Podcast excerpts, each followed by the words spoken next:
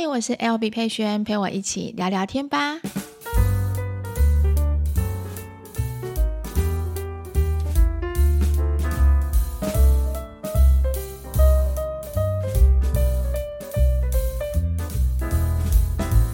Hello，大家，这个礼拜的你们过得好吗？欢迎回到今天的 Podcast。好，今天天气超级超级冷的。这个礼拜的话呢，天气好像是越来越冷。听说南部不会有这样天气，所以很多人在假日的时候就会跑去其他县市，感觉好像只有我们北部这么冷。那这礼拜六、礼拜天的时候，寒流好像会来，所以大家要注意自己的身体，要穿暖和一点点。好，那今天的 podcast 要跟大家聊聊什么呢？就是上一集我们最后有跟大家说的，就是关于保险这件事情。好，那为什么会突然间想要聊这个保险的东西？是因为呃，我之前在限动的时候有跟大家分享，就是我近期的话呢，要调高我的定期寿险。那很多人就问为什么？所以呢，呃，我就想说，那关于保险这件事情的话，嗯。特别来 Podcast 跟大家小小聊一下关于保险的怎么去做规划，怎么去聊。那在开始之前，先跟大家讲，我最近呢车子要出险了，就是我车子呃买了车，我们买了车子之后的话呢，我们是用全险。买车子这件事情也要小小分享一下。其实我没有想要呃特别开屏开拍影片。然后跟大家分享我们买了什么车，我们怎么买车的这这件事情，因为毕竟，呃，买车这个东西，第一个它是消耗品，再的话呢，很多人可能不太懂你为什么买车，然后呢，买车的用意在哪边，那就会有人就觉得说，哎，你就一下子买房，一下子又买车，你好像赚很多什么什么什么，但其实没有。我跟大家简单说一下，因为我们之前呢就是 all in 嘛，就是买买房子。其实我身上就已经所有的钱都是从零开始存起，所以我完全没有预算要买车子的钱。那因为刚好我们之前有买理赔的那个防疫险，那有理赔下来。那我们买了防疫险理赔下来的话，一个人大概我记得赔了大概五万多，五万多还是八万多吧。所以呢，其实我们就有一笔，全家五口我们都有买，然后就理赔下一笔钱，所以我们就把那一笔钱，因为那是多的，我们就当做是呃买车子的头期款。然后呢，这笔钱的话，后续的贷款就有三宝爸去做支付这样子，所以每个月大概缴个八九千块钱的。车贷这样子，那我们也那时候那时候也是选择我们买便宜一点的车子，不需要买到休旅车，不需要买到太大台的车子，因为毕竟我们是新手，就觉得小台的车就是一般的房车可能会比较好驾驭这样子，所以我们也没有考虑到买到太贵或太太大台的车子这样子，这就是我觉得也没有什么好特别分享的原因，因为它就是一个代步的工具。好，那买车子的话呢，呃，我们那时候因为都是新手，所以我们就已经决定，我们一定要保的是全险。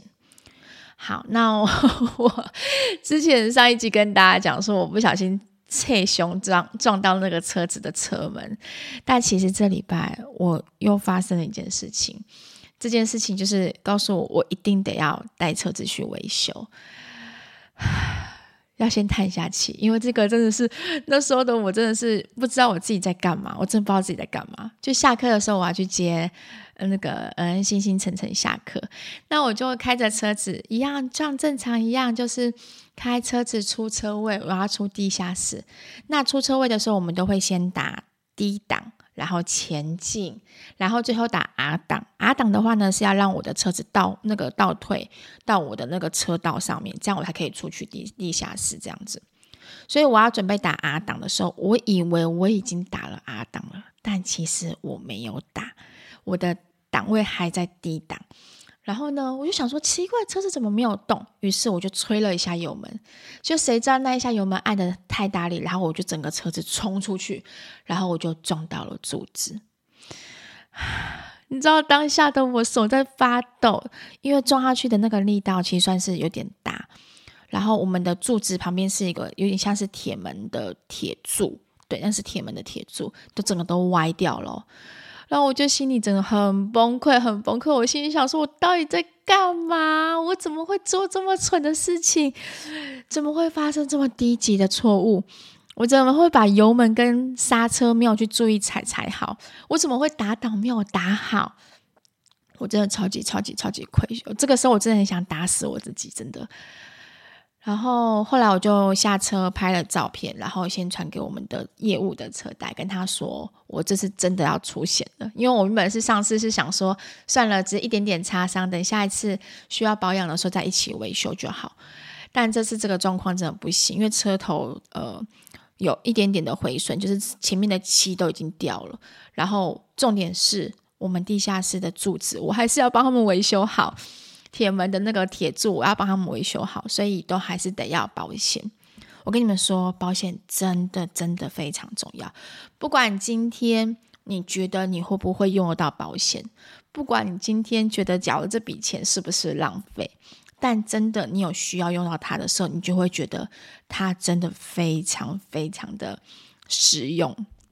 好，那之后，现在我现在开车都非常小心。就是如果你在路上看到一个人开车比较慢一点点的话，真的不要怪他，因为所有凡事都是真的以安全为主。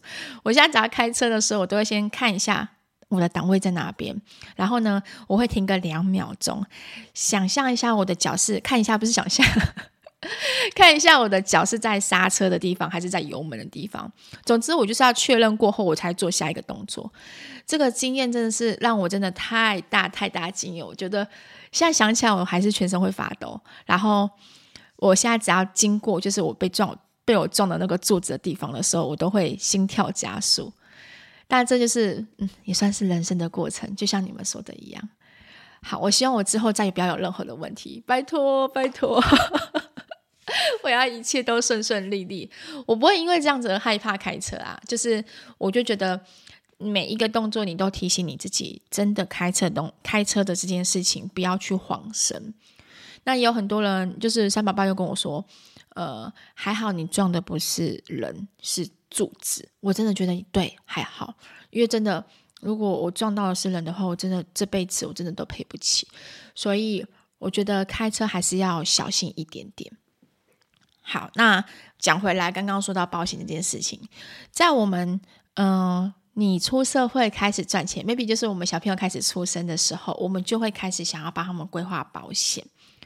那很多人对于保险这一块其实都是非常的模糊的，因为他们不知道我到底应该要保什么险，那这个险的用意在哪边？常常业务人员可能拿过来，然后呢，很多的文件。很多的东西，你看一看之后，你也不知道它理赔的意义在哪边。所以我有蛮多的朋友，或者说我身边的一些人，他们跟我说，他保了三四年了，三四年过后，他都不知道自己的保险在保什么。他说不知道，他买的是意外险，还是呃医疗险，还是储蓄险？他觉得我只是就买保险，我只要有买保险，那应该都会理赔。这个是非常错误的观念哦。因为你有买保险，并不代表你买的保险是，呃，呃，应该是说你有买了保险之后，但是并不代表你买的保险的内容就是你可以理赔的内容。所以我觉得应该给大家一个想象的雏形，就是你要知道你自己的保障的东西在哪边。那这样子的话呢，你在未来万一真的需要用到它的时候，你就可以很清楚知道。哦，我住院一天赔大概赔多少？那实支实付大概是多少？所以我到时候的话呢，理赔的部分够不够？我需要额外再支出什么东西？你才会有清楚，才会有个概念。好，所以呢，针对保险这件事情的话呢，我们简单的会把它归类为，就是像有保障的保险，然后跟储蓄的保险。储蓄的保险，我我都会希望大家是可以把医疗的保障的保险你买足够，它也就像是你的一个嗯防护网，就像是我常常讲防护网这个东西，就是因为它会比较让你好解释、好理解。因为你想一件事情哦，假设呢，你今天呃生病了。然后呢，你可能发生意外了，需要理赔了。如果今天我没有保险啊，拿我那个刚刚那个车子的比喻好了，我今天可能要理赔，我可能要负担那个柱子的钱，还有车子维修的钱，加总起来 maybe 十几万。可是如果今天我们要买保险的话，那十几万就必须从我的户头里面拿出来。那有可能，如果今天我买的是储蓄险的话，那就必须从我储蓄险的户头拿出来。所以你们懂那意思吗？一个是从你的呃户头拿出来给付这些东西，另外一个是由保险公司去帮你去做给付。所以这两个是不一样的。那我自己的话呢，就会觉得至少基本的医疗保障，基本的保障我们让自己有，因为每个人的人生规划会随着每个阶段会有不同的计划。我以前帮客人去做规划保险的时候，我会尊重对方的预算考量，因为有些人会说啊哇，那个那个台语叫台语叫做什么？哇塞，家家情都没搞啊，那我可能可以保险。他们觉得我自己生活都已经不够了，那我怎么还有时间去，就是有那个多余的钱去买保险？那每个人又希望我今天可以花少少的钱，然后可以想要买到最好、最高、最足够的理赔最多的。但是其实这种东西是相对的，保险公司站在保险公司的立场，他也不可能会去出一个哇十全十美的保单，然后给你一个很少很少的钱，因为在风险比例考量上面的话，保险公司就会没有办法负担，就像这一次的 那个理赔防疫险一样道理。所以呢，我觉得预算一定会有限，但是你只要懂得去做取舍就好。所以，像我都会跟我的以前的客人都会说，我们慢慢来就好。第一个，你要先从自己的基本保障开始自己规划。那基本保障是什么呢？基本保障呢，就是今天有分医疗险跟意外险，万一真的生病或意外住院了。你的基本医疗住院手术开销会有保险帮你做给付，你暂时不会因为医疗费而烦恼。那你也可能可以住到比较好的双人病房，或者是比较好的医疗品质。目前呢，以我常常去的林口长庚双人病房，一天大概是两千二到两千五之间。我之所以会这么清楚，是因为过去的十几年以来，就是应该算八年以来。我妈妈跟我爸爸在长庚都住了很久的院。我爸爸在长庚住了将近快要手术完之后两个月都住在长庚。那我妈妈是癌症治疗嘛，所以大概有五年的时间，我们必须每两个礼拜频繁的来往，就是长庚去住院化疗这样子。所以我对于他们这些开销都是我在帮他们处理的，我都印象非常深刻。双人病房的话呢，我们住院的日额大概就是。可以规划一天就是两千块钱，所以你要清楚知道你的医疗险一天有没有两千块钱。如果有两千块钱的话，诶，那至至少我可以做到双人病房，我不用自己再去额外付钱。那再来的话呢，我建议大家是一定要有实支实付。实支实付是什么意思呢？它就是根据你的收据去做理赔。因为在住院或者是手术的时候，他会需要很多健保没有给付的东西。哦，实支实付一张是一张保单呢，我怕很多人不知道，它就是一张保单，实支实付的保单。医疗险里面几乎从业人员都会帮大家安排的这个东西。然后像我之前怀孕剖腹开刀的时候，那我就有用那个防粘连贴片。避免长那个之后会有粘连的状况，那这个健健保就没有给付，一次的话要两万多块钱，那我就用实支实付的方式来给付。那不过实支实付不是没有上限的，就是每一份保单它都会有个上限的限额，对，那有些限额可能是限额呃六万块、十万块不一定。对，那这两个我是觉得是最基本基本的保障，所以你要大概知道，诶，我住院日额是大概赔多少？那手术有没有？我的医疗险有没有手术的理赔？然后有没有呃实支实付去做搭配？实支实付通常都会是另外再额外再买的。那这这些东西你大概可以清楚知道。其他的，例如癌症险、重大疾病险、看护险、长照险。这些东西你有能力就慢慢的往上加，所以我给大家一个雏形，你可以把它分成嗯三个手指头。第一个手指头就是最重要的医疗险，好，第二个手指头是意外险，这两个是大家都呃一定一定会需要的。第三个是寿险，寿险的话呢，这是看个人。过去我年轻时候的我，其实我没有太 care 寿险，我就是买个少少的一百万。我觉得哪一天我走了之后，呃，家里有一笔钱可以帮我去支付我的丧葬费用，他们不用再去额外凑钱，然后去办那些丧葬费用。这样应该这样讲，我们规划保险这些东西最主要的目的，不是单单只为了自己。而是为了你的家人，不要让自己的家人，万一你生病了，然后你发生意外了，或是哪一天我走了，给他们造成负担。所以以这个为前提去做规划。那我寿险那时候我就是买个简单的一百万，但随着因为我有小孩子了，我就觉得，哎，哪一天我我走了，付完丧葬费用，可能剩下这些钱，然后要支付小孩子的。呃，生活费啊，或是基本的教育费用，可能就会不够，所以呢，我就帮自己加高自己的额度，然后我就帮自己加高到两百万。我三宝爸也是加高到两百万。那我就是我刚刚一开始有跟大家说，每个人的规划都会随着不同的阶段去做滚动式改变。滚动式改变这句话，哎，好好吗？这个形容词蛮好的，对，滚动式的改变。那你就是看自己慢慢往上加，所以为什么我不建议大家一开始直接加到足、加到满的原因就是这样子。那每一个阶段呢，它会新出来的保单也都不一样，所以我就觉得慢慢买就可以了。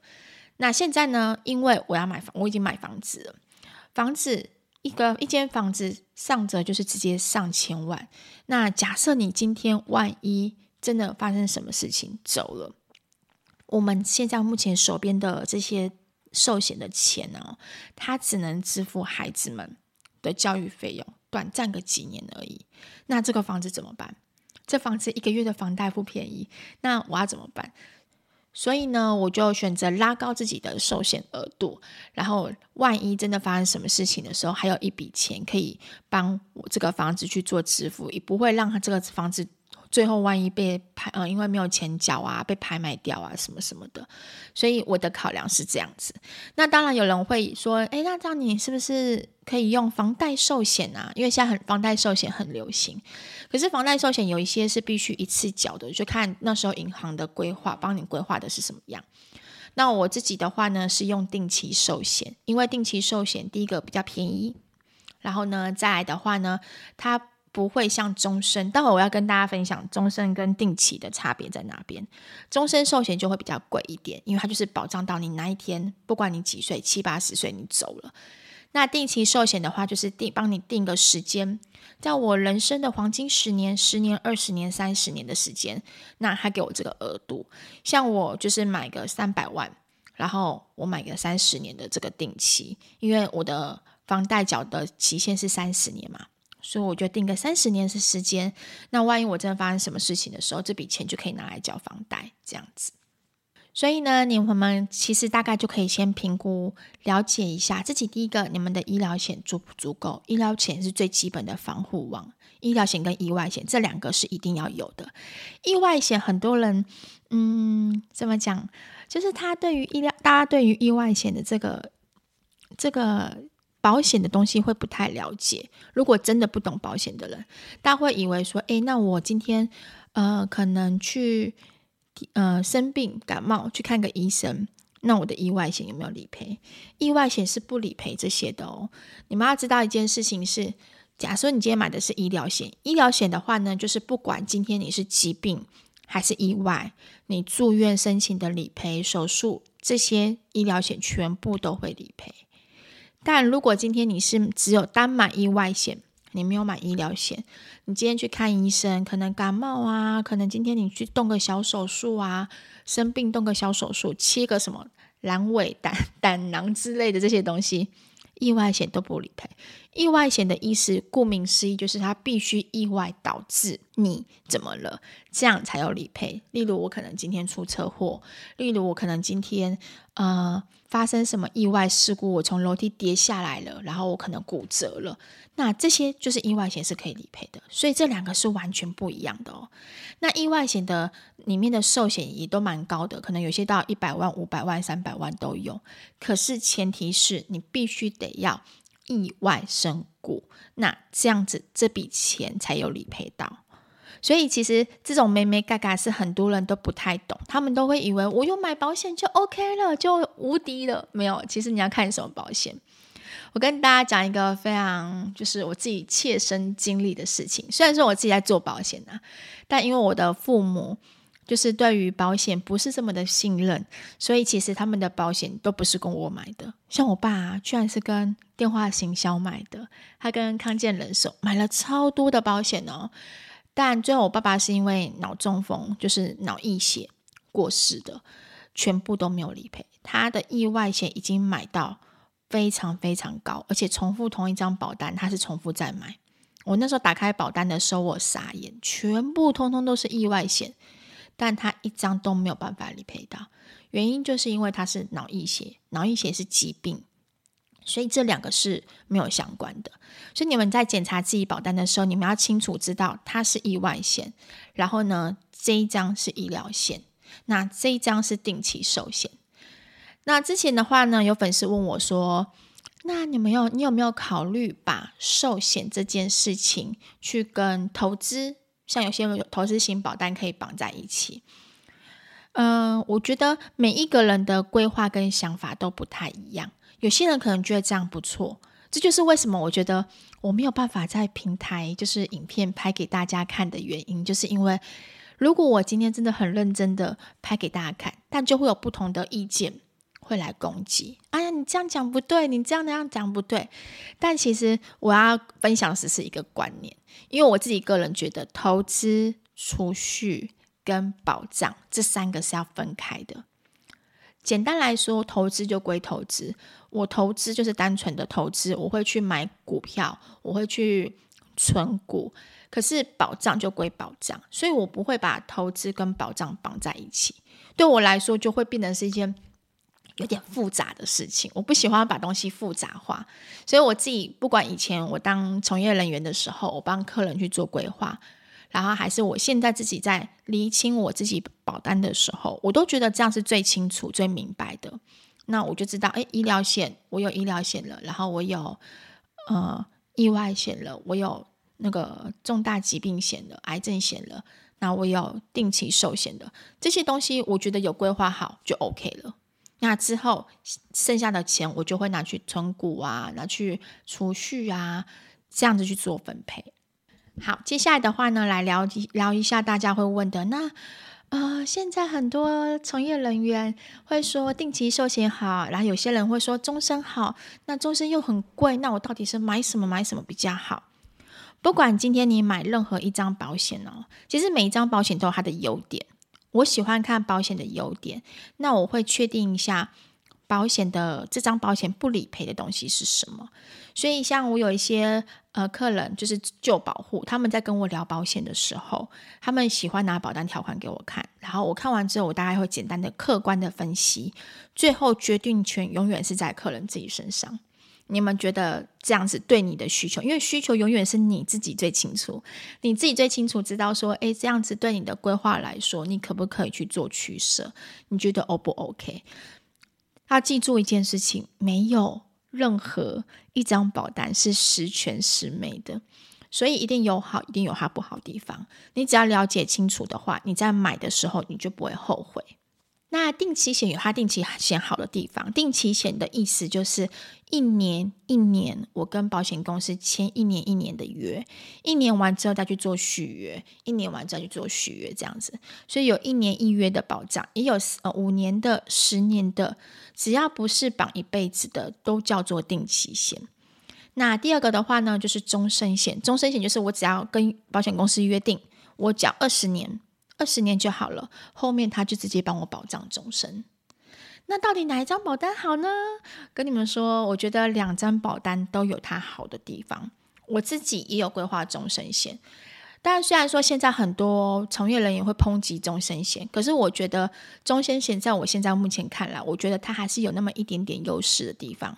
第一个，我它的保费是平准的。然后呢，再的话呢，就是我二十年后我也不用再缴保费了，我也不用担心我的保费会随着我的年纪而增加，因为定期险啊，它是一年一月的，所以一年一约的话呢，它会随着你的年纪，每五年或每十年，你的年纪慢慢增加的时候，它的保费是会调涨的。所以也就是想想看，你们当理赔最需要理赔的时候是几岁？有可能是五六十岁，那时候我们的身体机能开始慢慢退化了，那时候的保险保费就会开始慢慢的越来越高，越来越高，越来越高。所以到七十几岁，你需要用到很多医疗保险的时候，它的保费可能又会又会更高。所以有利也有弊，就是都有，大家可以自己去做取舍。那我自己的规划是我买基本的，就是可能日额一千块钱基本的终身医疗险，但其他的我全部都用定期的呃保险去做附加上去。因为定期保险它的优点是什么？就是它便宜。为什么会选择定期寿险？这样算上，我可能一个月我只要缴个呃几百块，我就可以有。定期寿险的保障，那如果说我今天是买成终身的话，那就不一定哦，就不是这个钱了。我要买到两百万、三百万的保障的话，就不会是这个钱了。所以这两个的话呢，你们就可以自己去做衡量。那我自己就是基本的终身医疗险，日额个一千块钱。那其他的部分的话呢，我就会用定期的、其他的住院日额的定期险或者是医疗险。实支实付，我去做给付，就去做搭配，把我的额度拉高，这样子，这样子对我来说，对我来说没有什么是对错的哦，就是对我自己来说，我觉得这样子是我可以负担的。然后呢，我也觉得保障的部分是比较完善一点点。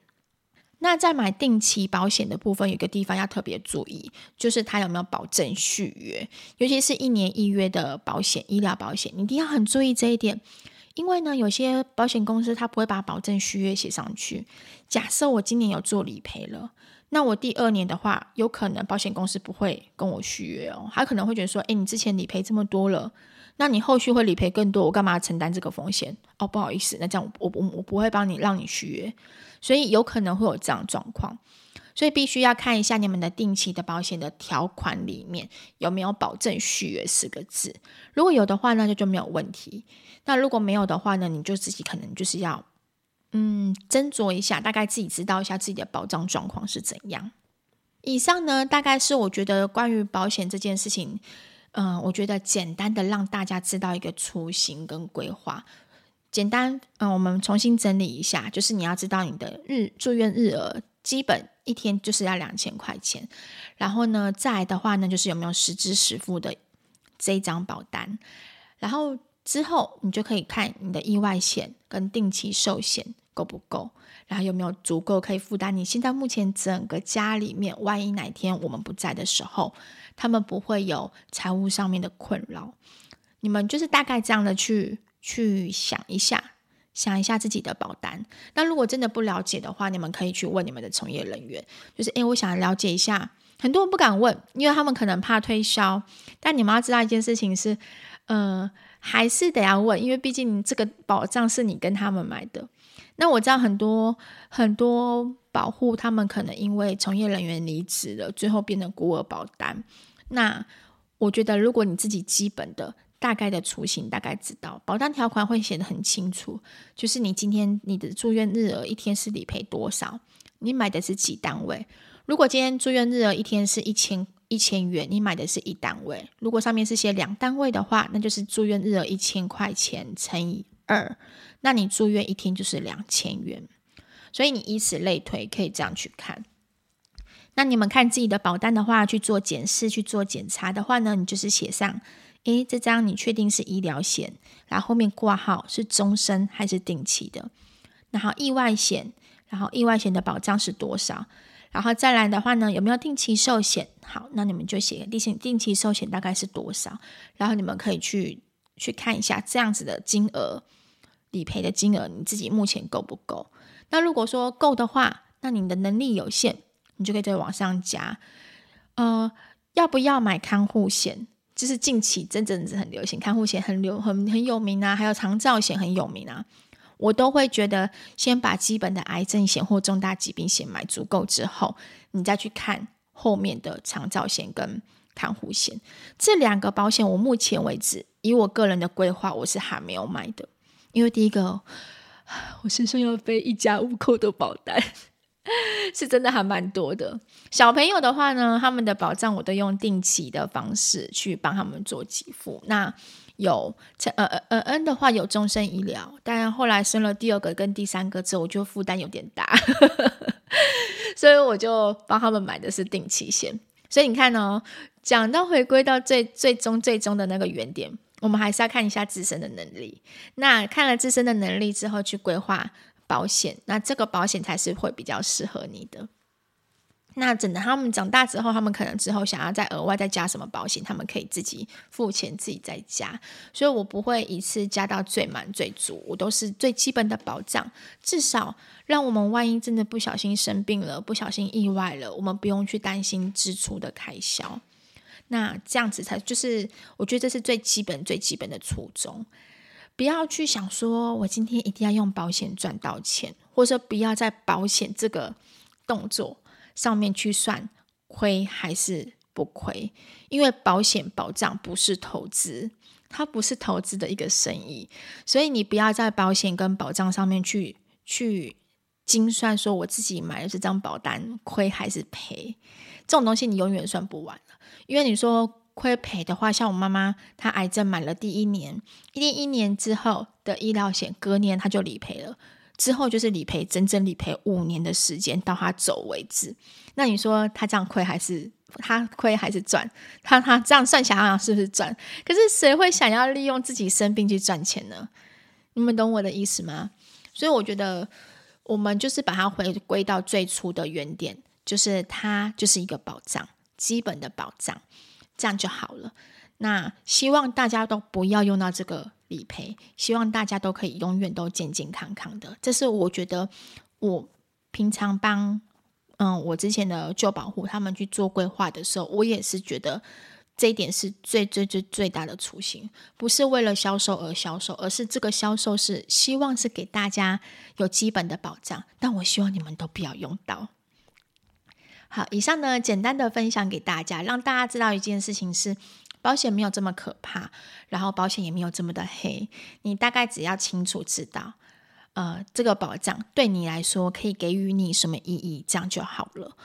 那很多从业人员，像我比较没有，现在我的我没有再下去，就是虽然说我有保险证照，我也挂在保金公司上面，可是我比较少再去做销售保险这个动作。原因是因为我觉得现在从业人员非常非常非常多。但我不喜欢去攻击，我不喜欢加入这个战场。我我在做任何的一个工作都是这样子，我喜欢就我自己觉得我可以跟大家分享的去分享。可是我很不喜欢去用批评、攻击，然后的东西去去去做销售，因为这样子的话其实是伤害到你自己之外，也伤害到这一个整个行业。所以我现在比较少去做销售这些事情，我都是帮旧保户去做理赔，然后去他们有时候有保险问题的时候，我可以跟他们聊聊天，大概就这样子。好，希望今天这一集的分享给你们会有不同的想法。哎，我有写稿哎，跟大家讲一下，其实我前面有写小小的一点点稿，结果讲到后面的时候，我又开始脱稿而出，我开始讲我自己想讲的。果然，那个写稿这种东西是没有办法框住我的。我每次在接合作案的时候，呃，厂商可能都会希望我写一些大纲，就例如他们会希望我把每一个时间点可以讲什么话，然后把它写出来。但我第一次，我记得我第一次接合作案的时候，然后我写了，那那一集真的超级长，拍的超级超级卡，因为我觉得背稿。就是在荧幕面前，感觉你们的眼睛看着我，因为我我在背稿。如果今天在背稿的时候，我的脑袋可能在转，就在想下一句台词是什么，那个眼睛就会很奇怪，就好像不是不是很很很自很做自己的感觉，就是不是我那个我的感觉，本来的我。所以我记得那时候第一次接那个合作案，真的超级超级卡。但后来我知道自己的个性之后，我都跟厂商要求说好。我可以接下这个合作，但我只能写大纲。你们不能要求我，就是哦，我里面每一句、每一每一句逐字稿的去讲出我该讲什么话。因为我这样子的话就会不像我自己，而且我要分享这个商品的优点的话，我一定得要我自己体验过，会用我自己的感觉、我的 feeling，然后跟大家讲，这样才像是我啊。所以，我真的是一个非常不适合按照稿就是演出或讲的人，觉得还蛮好笑的。好，跟大家简单分享到这边。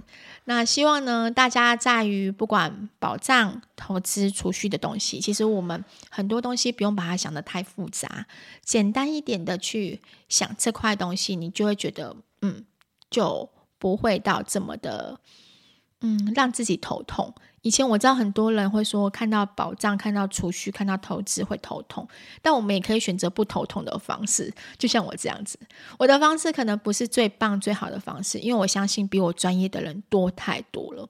但我就是最基本的，我觉得，呃，这样子处理、这样做不会把它复杂化的这样方式是对我来说会比较有用的，会比较好的。好，就分享给你们。就这样子，今天的 podcast 就到这边。我们不知不觉录了三十六分钟。